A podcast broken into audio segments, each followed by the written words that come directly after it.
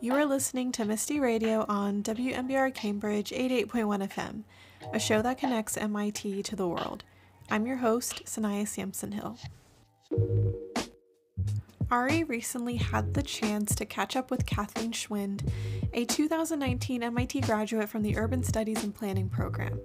Kathleen traveled extensively through MISTI while she was a student at MIT, making it to 22 countries by the age of 22.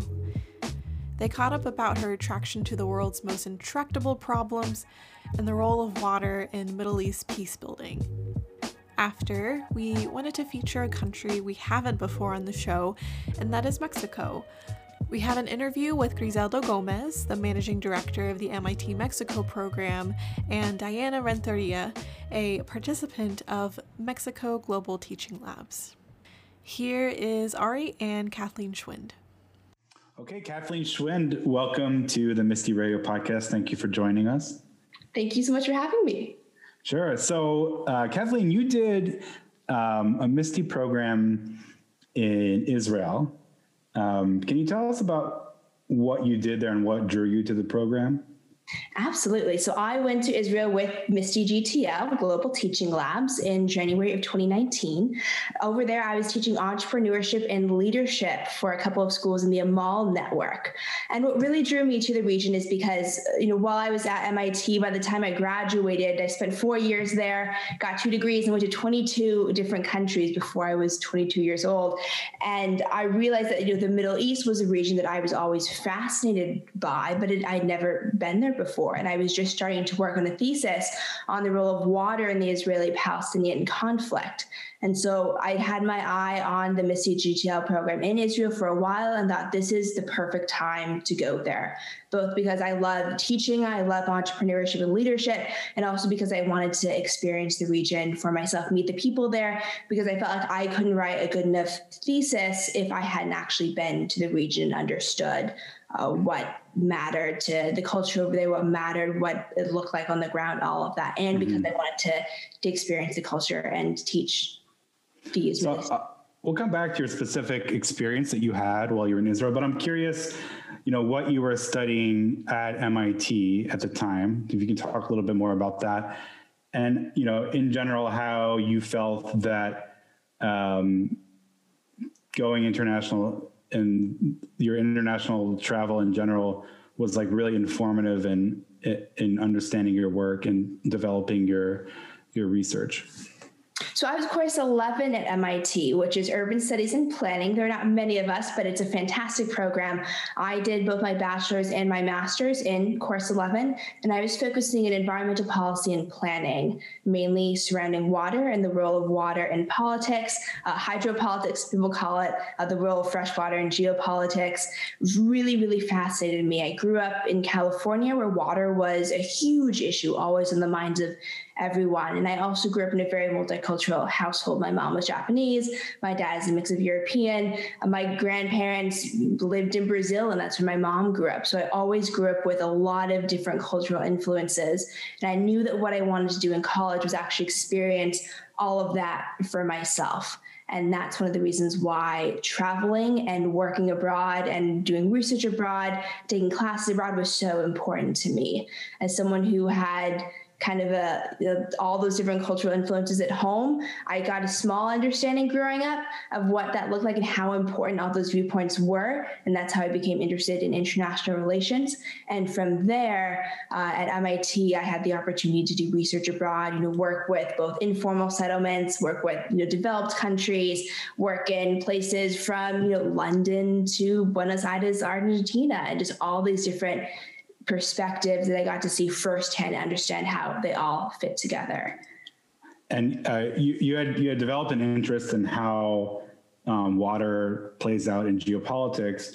Um, you know, and you you applied that uh, lens to the Israeli-Palestinian conflict. What about the Israeli-Palestinian conflict uh, was interesting to you in terms of water? What what drew you towards it? Yeah, great question. So I've always been drawn to the biggest, most intractable problems or conflicts. I love problem solving.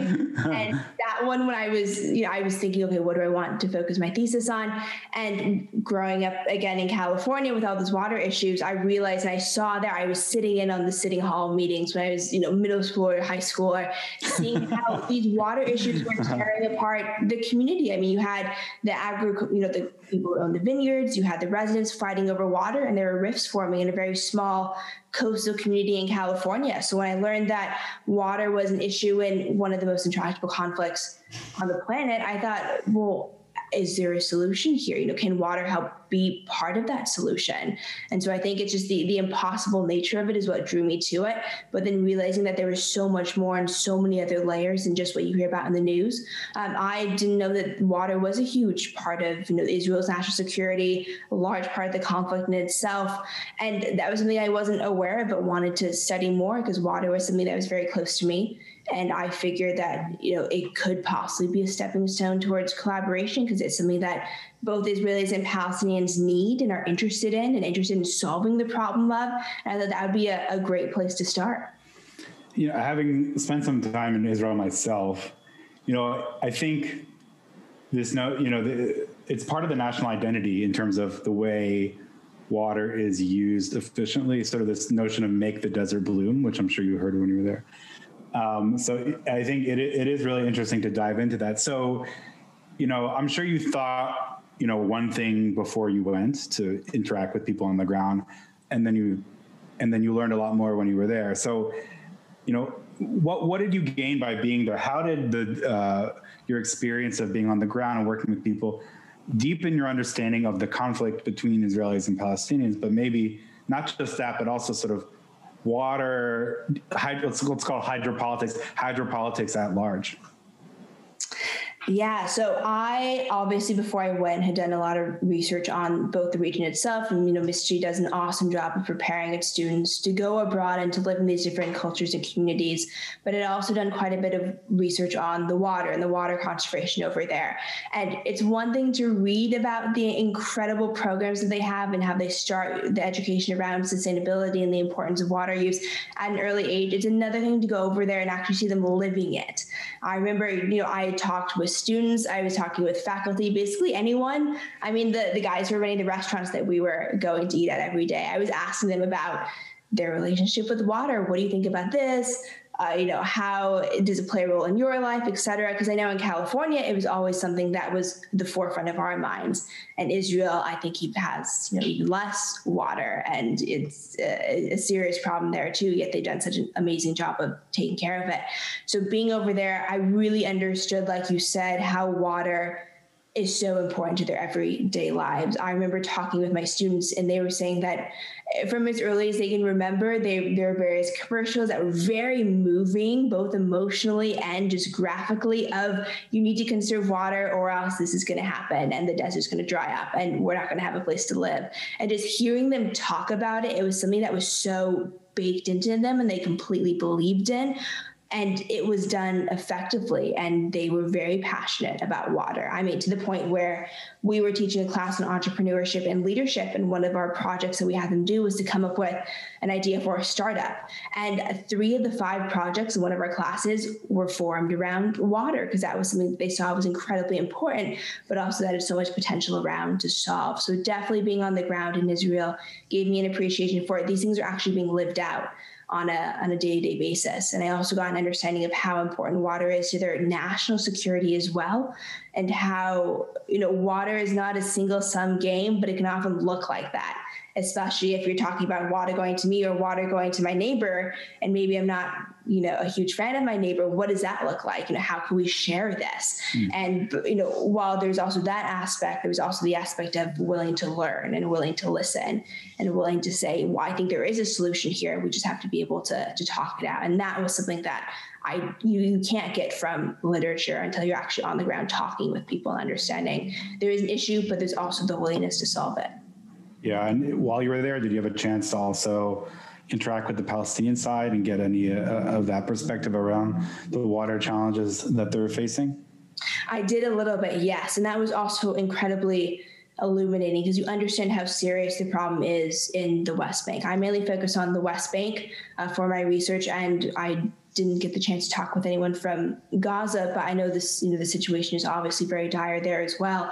But just understanding that, you know, they have giant black tanks on top of their roofs and they don't know when those are going to be filled up again. They don't know how to measure how much water is in those tanks and understanding that reality of it. And they're trying to to live they're trying to you know run in industries they're trying to do all these things that normal people do while also thinking about, you know, how much water is this going to do? Can I go and take a shower today? How many times can I wash my hands? I mean, that's especially something with in today's times. We turn on the tap and we don't think about it in most parts of the US. And over there, I started thinking, well, I wonder what it looks like over there. Like I can only wash my hands a certain amount of times a day. So understanding that again, it's one thing to look at the numbers and see, you know, how much water there is or isn't. And it's another thing to actually talk about what that looks like in reality and how that affects people and how they live. And then you wonder what would they be doing differently if they did have all the water that they needed. Mm-hmm. I, you know, and that like raises a good point. You know, in some of the literature I was reading to prepare, um, there was sort of this mention of water being this universally understood necessity, right? I mean, in order to have any quality of life, you have to have water, access to a fair amount of water every day, right? And there's sort of a fundamental human understanding around that. And there, there seemed to be hope that that fundamental understanding was um, ability to, to cut across, you know, cultures, uh, different groups, even groups that are um, stuck in sort of a conflict dynamic, like Israelis and Palestinians. You know, do you believe that from your experience, the the issue around water could actually end up being a unifying issue instead of a dividing issue, or is that overly optimistic? So I do think, well, first of all, I think it depends. It depends on the situation. Mm-hmm. But overall, based on what I've seen um, through my research, through my travels, I think that water can definitely be a unifying factor. I think that there's a difference between national security and water security. Uh, national security is we need to keep all the water to ourselves, you know, in terms of water, we need to keep all the water to ourselves so that we're completely secure. But you'll never actually be water secure if you're thinking about water from a national security perspective. Because if you're downstream on a river, you can preserve as much water as you want, but if your upstream neighbor cuts you off, then you don't have the water. So to be water secure, you have to work with your neighbor. You have to make sure your neighbor isn't polluting the water that you're drinking. You have to make sure that your neighbor is adequately sharing the, the groundwater supplies. And through that, because water isn't necessarily thought of as the hottest political issue, like if you say water, most people aren't going to walk out of the room. They're going to listen and think, well, yes, water is very important. And in that way, you can start a dialogue and it can be a stepping stone. I don't mm-hmm. think that water by itself will solve, for example, the Israeli Palestinian conflict um, or the Israeli Arab conflict, but I do believe that it can be a starting point, and it can be a starting point to you know, bring in technologies, bring in different expertise, bring in local communities as well to talk about the problems and talk about the issues, talk about the technologies that one side has and maybe the other side has the missing piece too. I definitely think it can be a conversation starter and something that both sides will be better off if they talk about it together and find mutually beneficial solutions, which won't be easy. But again, it's getting in the room and talking, and water is one of those things where, you know, having a discussion will almost always benefit both sides. You had mentioned before about traveling to 22 countries by the age of 22. I mean, that's incredible. And that's something that is like incredibly rare. Um, uh, speaking of sort of these cultural competencies, you know, what, what drew you to that to that to having accomplished that. Um, you know, how were you able to do it? Um, and uh, you know what it what you know you had mentioned a little bit about your family and your background coming from sort of a multicultural um, uh, multinational sort of background and environment. What, what in your life sort of was predictive of you becoming this uh, globetrotting uh, person that had been to so many countries by the age of 22 I think it really was my upbringing. You know, with my grandparents living in Brazil, they lived, we had a, a, big property in California and they lived on a granny unit at the bottom of our hill. And they would have friends over from Brazil, from the other South American countries that they got to know, and just hearing the languages, you know, eating all the foods that people would come and cook us. Uh, you know, I grew up eating Brazilian food one night and then eating Japanese food for lunch the next day and then eating German food for the, the dinner after that. And I think that is something that really sparked my culture, realizing that, you know, as simple as food, different spices were used, different cultures, different customs were associated with it. You know, hearing the different languages, reading the, the book about all the different fruits that grew in the Amazon rainforest and realizing that I've never seen this fruit before in our supermarkets in the US and understanding that the world is so much bigger and I yearn to see that. Uh, I grew up you know, in a family that encourages to learn, encourages to be curious and want to problem solve and want to learn new things. And I think naturally that was just kind of the thing that I wanted to learn more about because I saw a small view of it from my own family. And so when I went to university, that was the biggest thing that I was looking for. I wanted a chance to do research abroad and to travel abroad and more so than just be a tourist but to actually be a traveler and get to work with communities understand what it looked like. Because one thing to go and enjoy the food and see the sights but it's another thing to realize that you know how do these communities form how are they you know how are the the, formal settlements integrated with the slums and the informal settlements what does electricity generation look like what does the education systems look like and that's really what i wanted to learn and mit had the most incredible international opportunities, especially MISTI. And so from the get go, that's what I wanted to do. And from there, I when I got in and I got here, I just thought, okay, let's do it. Let's start traveling the world. Let's see how many different experiences I can get. You know, I went to, to Singapore through MISTI the, the summer after my freshman year, traveled all over Southeast Asia, you know, presented some UN conferences, one in Ecuador and one in Malaysia, did research in various places, you know, took class trips and did practicums in South America and all, you know, MISTI in Israel. And all of that just confirmed my belief and my interest in learning about the world, learning about different cultures and perspectives. And mm. there's also the the financial angle. Obviously, MISTI is incredible in that you know, they have a lot of financial resources for that. I mean, I never had the financial resources to go and globetrot before I got to MIT. And so this was like the world opened up and suddenly I had the resources and the understanding and the, you know, the opportunity to go.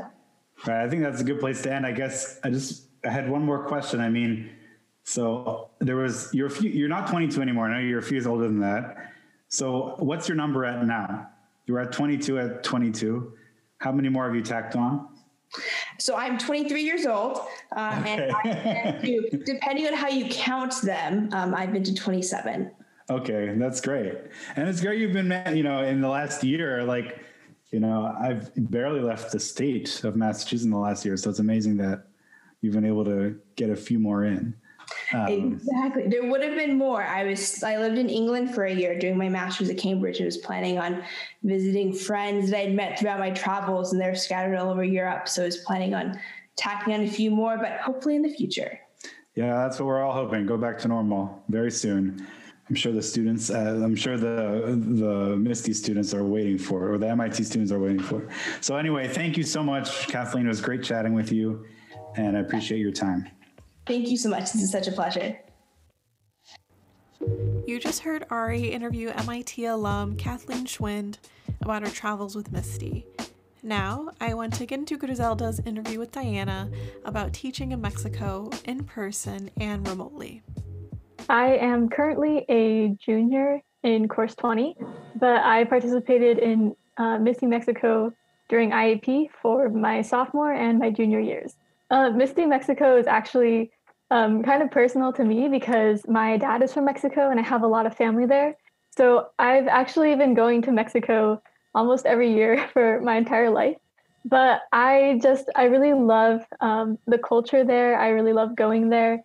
And I thought it would be really cool to see Mexico from a different point of view, not from, you know, just the way that my family sees it, but to really see it in, um, I guess, an academic way and also to kind of give back to that community because it has played such a big part in my life.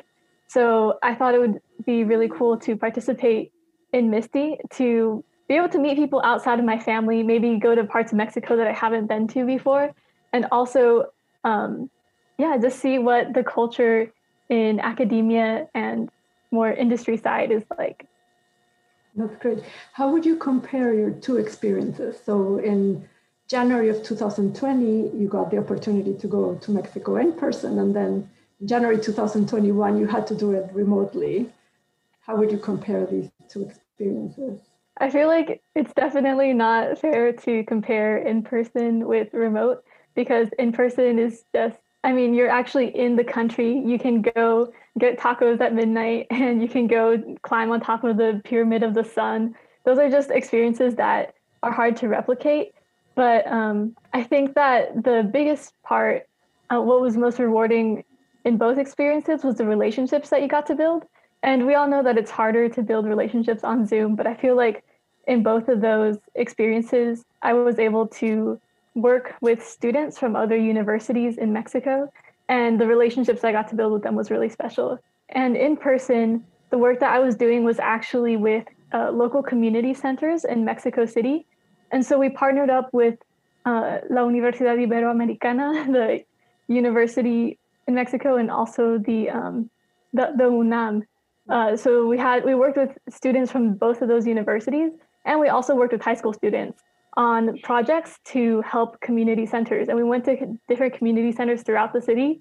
And so that was really unique experience because we got to see both the more, I suppose, affluent parts of Mexico City, which is where we were staying, um, and then also the more rural and low income parts of the city. And it was just really an awesome opportunity to see how the members of the communities that we visited were able to pull together. And they were really working to address issues that affected them like food insecurity and the lack of green spaces and providing educational enrichment opportunities to um, their children. So it was really it was just a really unique experience to be able to go to those community centers see how they were helping their communities um, see people organizing themselves and then also to contribute to that through the projects that we did so can you tell us a little bit more about the projects that you did what were you teaching yeah, so the I guess this is January 2020 when we went in person.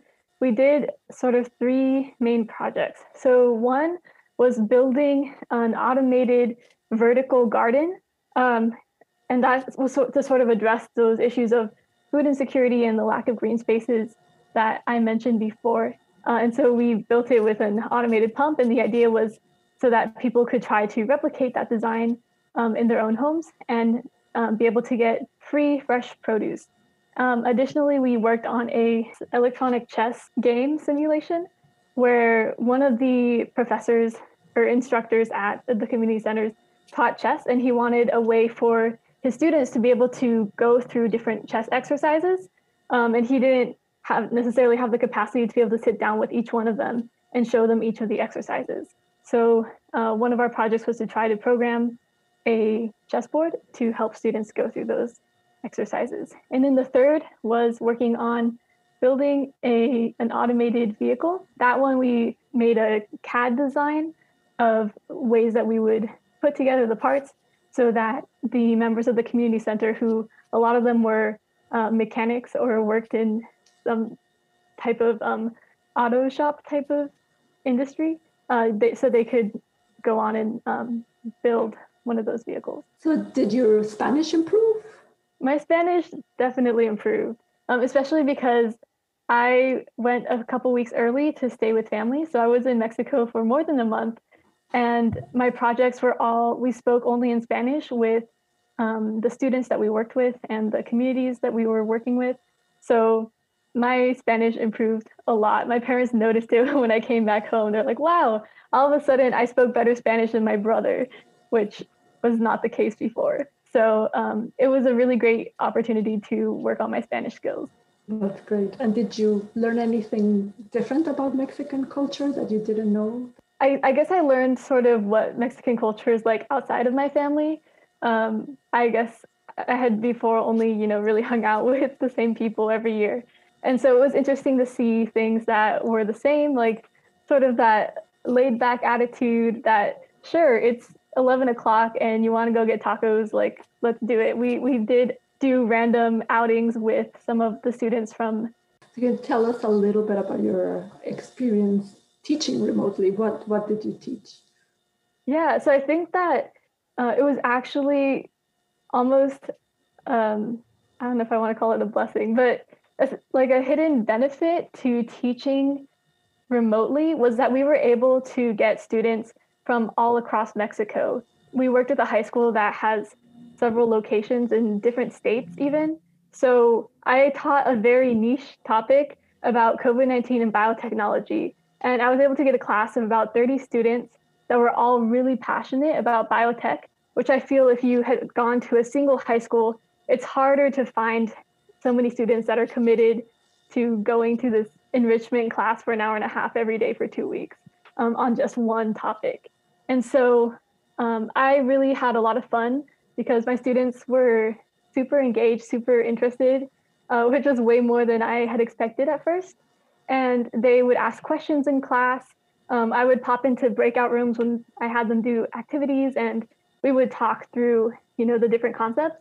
And it was just so so cool to be able to see a student who's maybe initially struggling with the concept, and you just talk it out with them, and all of a sudden that light goes off in their head um, when they get it. And so I think that was um, something that I was afraid might be lacking in a virtual classroom. Uh, because it's just more awkward.